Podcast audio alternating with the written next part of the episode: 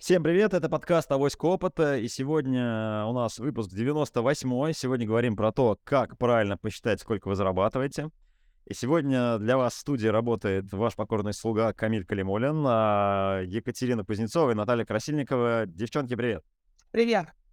Привет. А, Мы очень много обсуждаем в подкасте разные специфичные темы. Мы про тренды говорили и про разные штуки, которые касаются там конкретных деталей, продаж и так далее. Но вот э, сегодня тема, о которой я хотел бы поговорить, она касается каких-то таких вроде бы простых вещей, но очень многие на них спотыкаются. Как посчитать, сколько мы зарабатываем на самом деле? Мне кажется, это вопрос, который задает любой предприниматель. Поэтому вот э, буду вас расспрашивать сейчас. Начну с истории. Буквально недавно ко мне обратились э, ребята, у них э, есть небольшое, небольшая компания, они делают определенный продукт. И а, в результате разговора я понял, что есть определенные, ну, у них такое вот не совсем объективное понимание, как считать все-таки, сколько зарабатывает компания. Поэтому, Наталья, наверное, тебе первый вопрос, э, так как у тебя есть большой опыт. Какие наиболее частые ошибки э, допускают предприниматели, там, небольшие, средние предприниматели, когда они э, хотят ответить себе на вопрос, сколько я заработал? День добрый еще раз. Да, отличный вопрос, отличная тема. Я рада, что наши слушатели задают вопросы. И в авоське опыта мы имеем возможность авоську распечатать и пообсуждать так называемый опыт. А Я вспоминаю на заре э, карьеры, как мы с Камилем занимались автоматизацией разных предприятий, автоматизацией учета и сталкивались с гигантским количеством, как э, сегодня модно говорить, кейсов. Ну, тогда мы такого слова не знали, говорили, что просто примеры бытия предпринимателей. И ошибки начинаются с очень простой вещи самая грандиозная ошибка, которую допускают, ну, наверное, 999 из э, 100, э, из тысячи предпринимателей, извините, даже вот 999 из сотни, вот это ближе к жизни, э, оговорочка по Фрейду, это то, что они не считают вовсе. Словами, давай начнем, там по ходу пьесы будет э, понятно, как Yes. много мы зарабатываем. В тот момент времени, когда деньги, вытащенные из-под подушки, утащенные из дома, совсем закончились, и домашние начинают уже говорить, слушай, может, хватит, а? А в этот момент предпри- предприниматель начинает задумываться, что неплохо бы вообще-то что-то посчитать и разобраться, а что же происходит. И возникает второй цикл ошибок, потому что на круг считаются только прямые расходы, э, которые соотносятся там на единицу товара. Допустим, мы его купили, мы его продали, считаем, что маржи нам должно было хватить на счастье. Третья история, которая обычно осознается, ну, так это тоже еще ошибочная на самом деле модель расчета. Мы начинаем вычитать стоимость аренды, совершенно неважно, цифровой или реальный. Вот. А, а дальше возникает вопрос, да, классический совершенно вопрос, а как соотнести административно-управленческие расходы с единицей товара? И вот здесь, господа, а, масса вольности допущена государством с точки зрения того, как именно стоит считать. Здесь оно не предписывает, в отличие от налогов, как конкретно нам быть. Оно говорит, пишите свою финансовую политику и управляйте бизнесом, как считаете правильно. Я считаю, что больше всего ошибок, конечно, находится в расчете себестоимости. В первую очередь формирование накладных или административно-управленческих расходов. Там просто гигантское количество того, на, на чем можно подскользнуться. И сразу забегая вперед, хочу сказать, что это проблема не только маленьких. Она же проблема средних, она же проблема крупных, она же, собственно говоря, проблема ключевая. А если вы еще думаете про развитие своего бизнеса, то спустя обычно год приходит идея, что расходы на маркетинг тоже нужно посчитать в себестоимость. И это гораздо увлекательнее. Ну, понятно, да, действительно, есть определенные формулы, не все, как бы, наверное, хотят этим заниматься, ты правильно говоришь, да, и, в общем-то, есть более интересное задание, задача, наверное, чем циферки, да, считать. Вот, Рекламу а, придумывать, слоганы да, делать. да, да, ну, продукт создавать какой-то интересный, да, вот как бы с людьми общаться, то есть разные есть истории, да. Вот к тебе вопрос, то есть вот что бы ты порекомендовала там небольшой компании, небольшому предпринимателю, то есть какие, может быть, там 2, 3, 4 метрики, которые нужно отслеживать, какой-то такой простой сценарий, может быть, сама ты пользуешься или твои клиенты пользуются, вот чтобы, ну, вообще говоря, э, ну, вот, э, понятно, есть большая финансовая история, чтобы предпринимателю видеть из этого самые главные вещи. А, ну, прежде всего, мы говорим о рознице, да, поэтому тут очень важно... Первый момент, который очень важно понимать а это разница между ценой закупки и ценой продаж. Причем очень часто ее даже в голове предпринимателя держат неверно. У нас, например, есть такое в России выражение «три конца, четыре конца». Вот это вот не бизнесовый подход от слова совсем. Почему? Потому что совершенно важно, сколько ты накрутил на стоимость товара. А очень важно, чтобы ты понимал, что происходит, когда ты смотришь на свой, как бы, вот, ну, на свой приход, и чтобы ты знал, сколько процентов тебя от этого составляет твой доход. Ну, доход — это как бы твоя gross margin, gross margin, да? Поэтому есть маркап, есть марджин, это разные вещи. Маркап — это как раз, когда ты купил за 100, продал за 120. Вот маркап у тебя 20. Так подходить к, счё- к счету своей а, маржинальности нельзя. Надо брать 120 и пытаться понять, сколько будет 20 от 120. Вот это ваша маржа. Сейчас вот в голове так быстро посчитать не могу, но вы должны это понимать. Это, это единственное, что вообще вы, в принципе, зарабатываете на всем вот этом вот, вот причем на, на общий котел. То есть это gross margin, который всегда считается ценой продажи, не от цены покупки. Прям реально я могу сказать, что вот сейчас ты спросил про малый бизнес. Я знаю очень крупный бизнес, который, когда я туда пришла, в общем-то, маркетолог занимается тем, что налаживает в том числе менеджмент аккаунте. Почему? Потому что, ну, на самом деле, конечно же, этим должен заниматься финансовый директор, но финансовые директора у нас очень часто равно главные бухгалтера, которые занимаются тем, что защищают компанию от, от, от налоговой и делают так, чтобы налоговая не пришла и не убила всех нахрен не посадила, вот, а, то получается, что главный бухгалтер занимается совершенно не этим, да, а финансовый директор нету, потому что он равно главный бухгалтер, поэтому маркетолог занимается менеджмент аккаунтом. Вот, и я вот, все реально, это опыт, мой, мой кейс, когда я пришла в крупную компанию, пыталась понять вообще, какой же у нас, черт возьми, маржин. Мне все показывали маркап, хотя мы были производящей компанией. Вот, ну, для розницы это, конечно, ключевая история. Дальше вы должны понимать, что на этом марджине, на этой разнице 20 рублей каждого товара, живете вы все. Живете вы, живет аренда, живет сотрудник. Вы, кстати, тоже живете очень часто предприниматели. Они, они не считают свой труд особенно в начале, они думают, что, как бы вот ура, 20 рублей заработал. На самом деле, скорее всего, он в минусе, потому что, допустим, альтернативная зарплата была намного выше, чем вот это вот все. Вот. А что еще очень важно для... Ну, то есть нужно понимать, что у тебя вообще вот этот марджин нужно знать. Твой марджин, причем желательно средний марджин вообще по всему магазину ты должен знать. Вот. Дальше что у нас есть? У нас есть а, оборачивалась полки. То есть стоимость квадратного метра полки. Ты должен понимать, сколько стоит тебе квадратный метр полки. Потому что, грубо говоря, у тебя вот есть вот все, все, все, все твои расходы, и у тебя есть определенное количество квадратных метров по квадратных, э, там, не знаю, погонных метров в магазине, да? Вот, соответственно, ты, э, и ты можешь туда выставить товар. Все, ты больше ничего, ты, ты по-другому заработать не можешь. То есть у тебя твой квадратный метр полки и погонный метр полки — это единственная единица, с которой ты зарабатываешь. И поэтому, если ты умеешь это считать, ты оттуда будешь выкидывать всякие придушенные товары и ставить туда совершенно нормальный ассортимент. Но это нужно опять же считать и понимать, да, что поставить туда, например, какую-то историю, которая дает тебе 2 рубля, но она типа очень дешевая, дешевле других, для тебя невыгодно. Ну, если, допустим, она не привлекает трафик в магазин. Потому что, конечно же, когда мы говорим о ассортименте, там существует роль у каждого продукта, есть а, продукты, которые образуют трафик, соответственно, ну, привлекают трафик, соответственно, соответственно, они зарабатывать нужно мало, и даже там в ноль уходить и в минус, если хочется. Вот. Третий момент, а, а, который очень важно понимать, это оборачиваемость плана. Насколько быстро у тебя там все тусуется. Потому что фактически, фактически розница что делает? А, она, ну, как бы дает, опять же, дает производителю возможность продать свои продукты. И если производи... продукт производителя не оборачивается, то, возможно, он при этом занимает склад, он при этом еще занимает полку, то, конечно же, это ужасно, об этом нужно разговаривать. И, в общем-то, это тема для разговора с производителями для того, чтобы, например, сделать промоушен, например, сделать рекламу, Например, не знаю, сделать там снижение цены. Например, производитель пусть забирает свой товар вообще полностью, больше не появляется в твоем магазине. Ну, очень много, на самом деле, вариантов, которые можно здесь предложить, но это, мне кажется, вот основные вещи, которые розница должна отслеживать и помнить. И да, да, огромное спасибо. Да, действительно, вот мне очень понравился, ну, много тезисов, все правильно ты говоришь.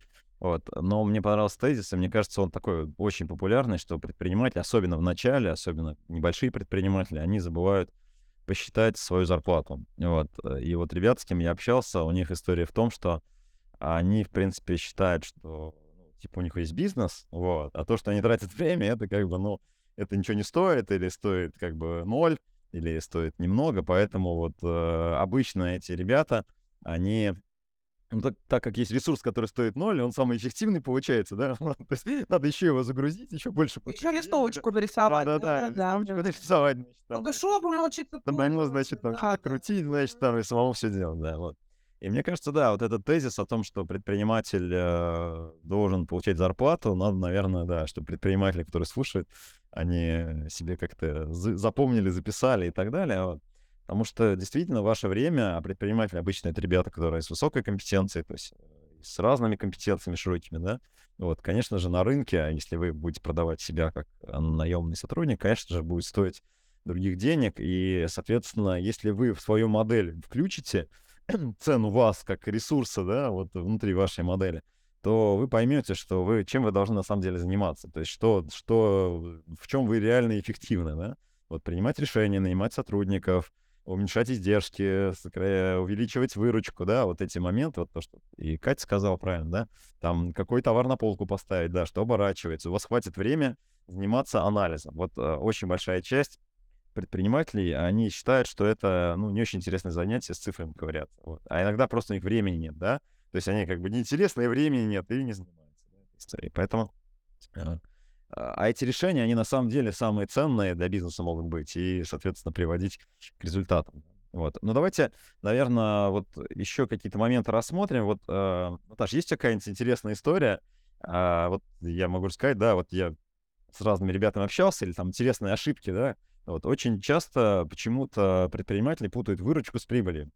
Вот, то есть, ну, есть такие предприниматели, да, то есть, как бы есть вот сколько, сколько заработали, говорят, у нас там 100 миллионов. Начинаешь выяснять, оказывается, у них оборот 100 миллионов, а заработали они там 5 или, или 2, ну, то есть... ноль. Или Или 0, да, да, или минус 3, да. На самом деле, после выяснения, да, вот, и на самом деле предприниматель вложил свой труд и так далее, вот. Какие еще вот на- наиболее популярные ошибки, такие прост, ну, понятные, чтобы вот наша аудитория прям, ну, такая послушала, увидела себя, да, и понял, что надо что-то с этим делать, да, вот какие ты можешь подчеркнуть. Ну, поскольку я все-таки визионер, в особенности в канале, да, то я расскажу про ошибки, которые приводят к стратегическим по- последствиям, да, скажем так. Да, интересно. Ну Вот. а, Первое, ну, наверное, такой очень интересный, ну, и кейс был неоднократно один и тот же, собственно говоря, в совершенно разных бизнесах.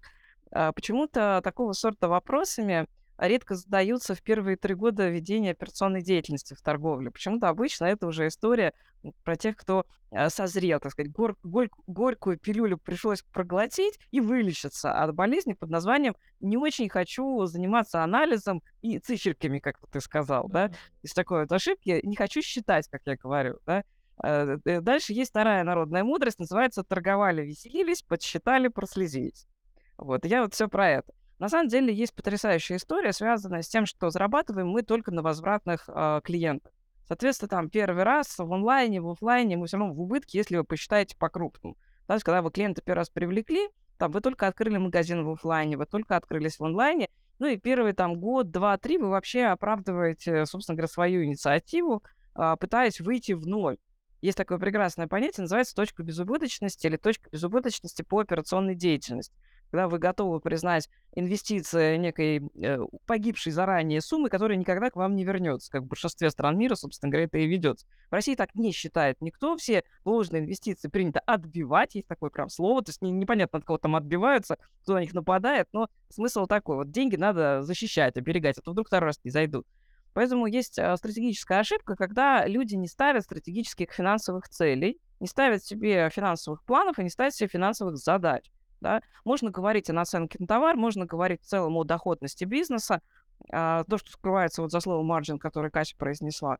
Но а, вам самое главное понять, что вы вообще хотите. Да? Вы хотите процессом этим заниматься, увлека- увлекательным, радостным, принимать решения управленческие, вот уже коллеги моих озвучивали и так далее. Или вы действительно хотите изменить свой образ жизни и, соответственно, свой уровень достатка. Вот я очень часто вижу на стратегических э, сессиях, собственно говоря, при планировании простую вещь. Мало кто приходит в бизнес, думайте, сейчас скажу страшную вещь, зарабатывать деньги. Вот я Никто. считаю, что- так, почти никто. Мало кто, мало, мало. Есть такие люди, но их действительно мало. Поэтому первая ошибка, весьма распространенная. Вообще-то надо себе поставить такую цель, что вы бизнесом занимаетесь ради чего. Если вам образ жизни нравится, ну, тогда вы за него приплачиваете. Это у вас хобби такое, это нормально, что расходы всегда превалируют над доходами. Если у вас все-таки есть идея деньги зарабатывать, тогда вспомните народную мудрость «деньги любят счет». Да, их нужно считать, причем считать практически ежедневно.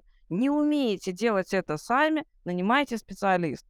Я, например, э, много лет работаю, знаю совершенно выдающихся бухгалтеров, 100 очков вперед выпишут финансовым директорам крупнейших компаний эти люди работающие, преимущество, правда, в среднем бизнесе, невероятного уровня компетенции. Научитесь его бухгалтера слушать. Есть бухгалтера плохие, так же, как в любой профессии, есть прекрасные да, специалисты. Бухгалтер вполне себе полноправный участник финансовой разработки, финансовой политики. Он может много чего мудрого подсказать. Поэтому вторая вот а, такая стратегическая история – не слушать своего бухгалтера. Мало того, что можно действительно присесть за нарушение законодательства, и причем, извините меня, это преступление против государства, на минуточку, кто не в курсе, сроки там от 9 лет и больше. При суммах уже от 7,5 миллионов рублей. То есть чем-то маленькое в обороте торговли, честно говоря, да? Вот за это можно сесть уже на 9 лет и больше, потому что это называется в особо крупном размере по законодательству Российской Федерации. Если кто не знал, вот не юриста прокомментировать могу, да? А, поэтому все-таки здесь э, надо воспринимать, что есть налоговое законодательство, есть налоговая база, и учитывать его обязательно, принудительно, даже если вы в этом не разбираетесь.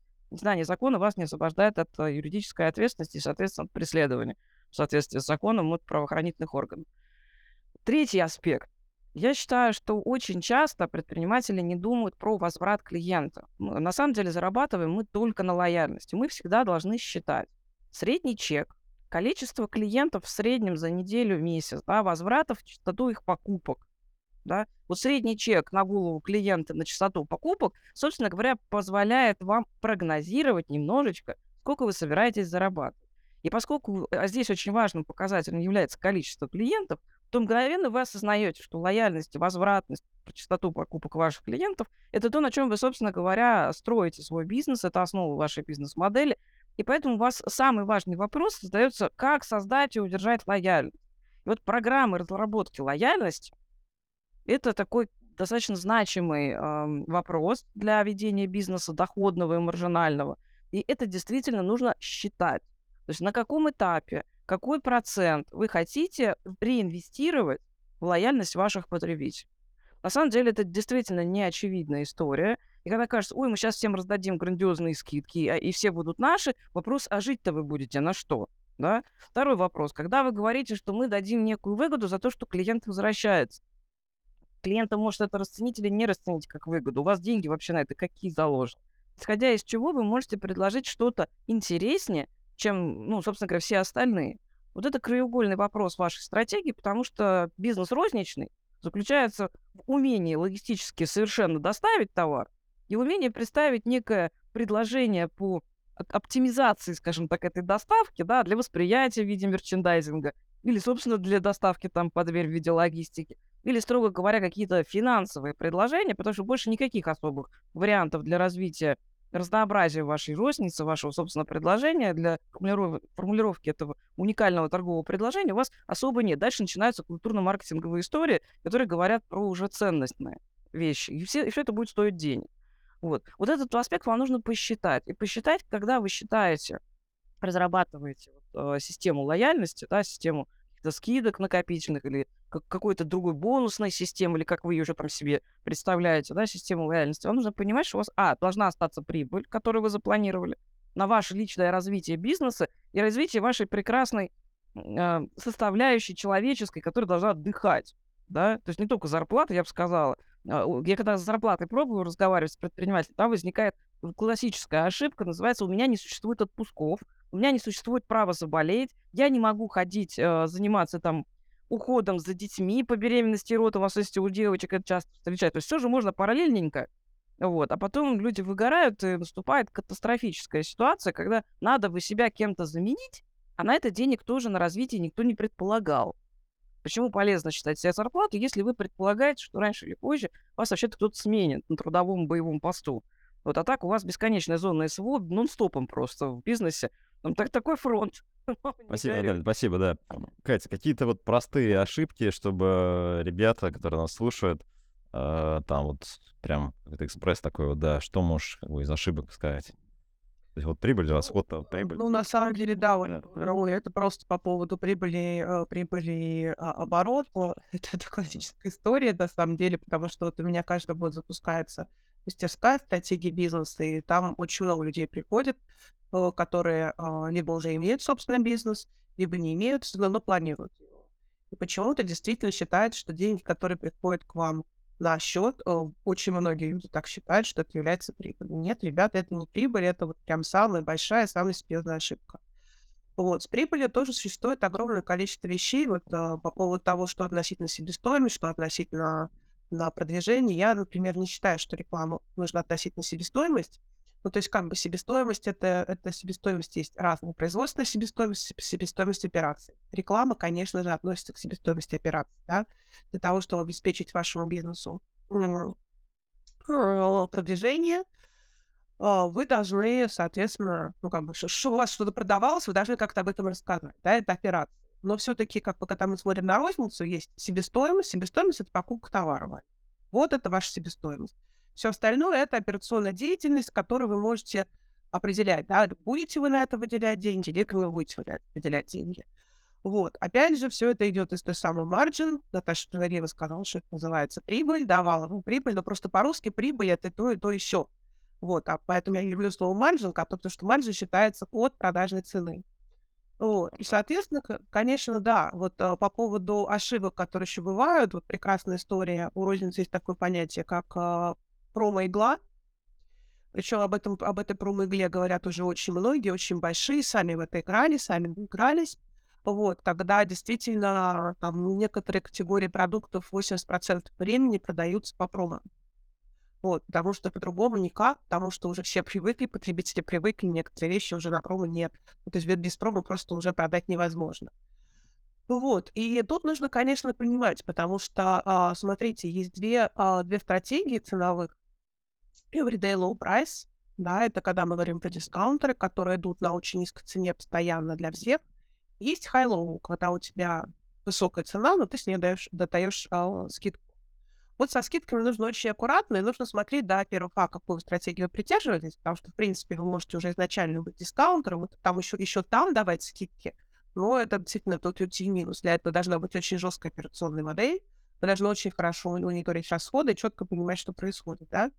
Вот, если уже у вас, у вас high-low, вы можете, допустим, одним товаром привлекать дешевую э, аудиторию, ну, соответственно, зарабатывать на других, как, в общем, это делает вся розница, даже дискаунт ни один человек не в состоянии помнить цены, особенно если он находится офлайн, конечно, можно проверить. Но я, честно говоря, не очень много вижу бабушек, магазинов, которые с телефончиком проверяют цены на товары. Которые... Уже не появились новые, да, где там помогают да, сравнить. Да, да, нет, понятно, что в онлайне это сделать просто легко, естественно, в онлайне там своя другая история, да, но в офлайне все-таки люди, ну, приходят не для того, чтобы, ну, как бы для чего-то другого они приходят, да, они, может быть, знают, что есть дешевое молоко или дешевый кефир, вот, но при этом у меня в самом был такой случай, когда я при этом купила очень дорогую одежду ребенку, потому что просто, ну просто магазин был, на мой взгляд, не очень дорогой, очень высокой маржой, на самом деле я купила очень дорого. Вот. И еще есть очень классный, на самом деле, кейс страшный, который нас пугали еще, когда я учился маркетингу, что в одной английской компании люди а, организовали промо, а, объявили его, посчитали каким-то образом, я уж не знаю, каким образом они это дело считали, ну вот. А, и когда пришлось расплачиваться уже с теми, кто поучаствовал, оказалось, что они ушли в минус, компания обанкротилась. Поэтому скидки промо штука хорошая, но вот их считать вот это просто ошибка не просчета промо, а, опять же, с учетом вашей прибыльности, с вашего марджина, а не в принципе всего, что к вам приходит на счет, вот это вот, пожалуй, очень такая страшная для розницы.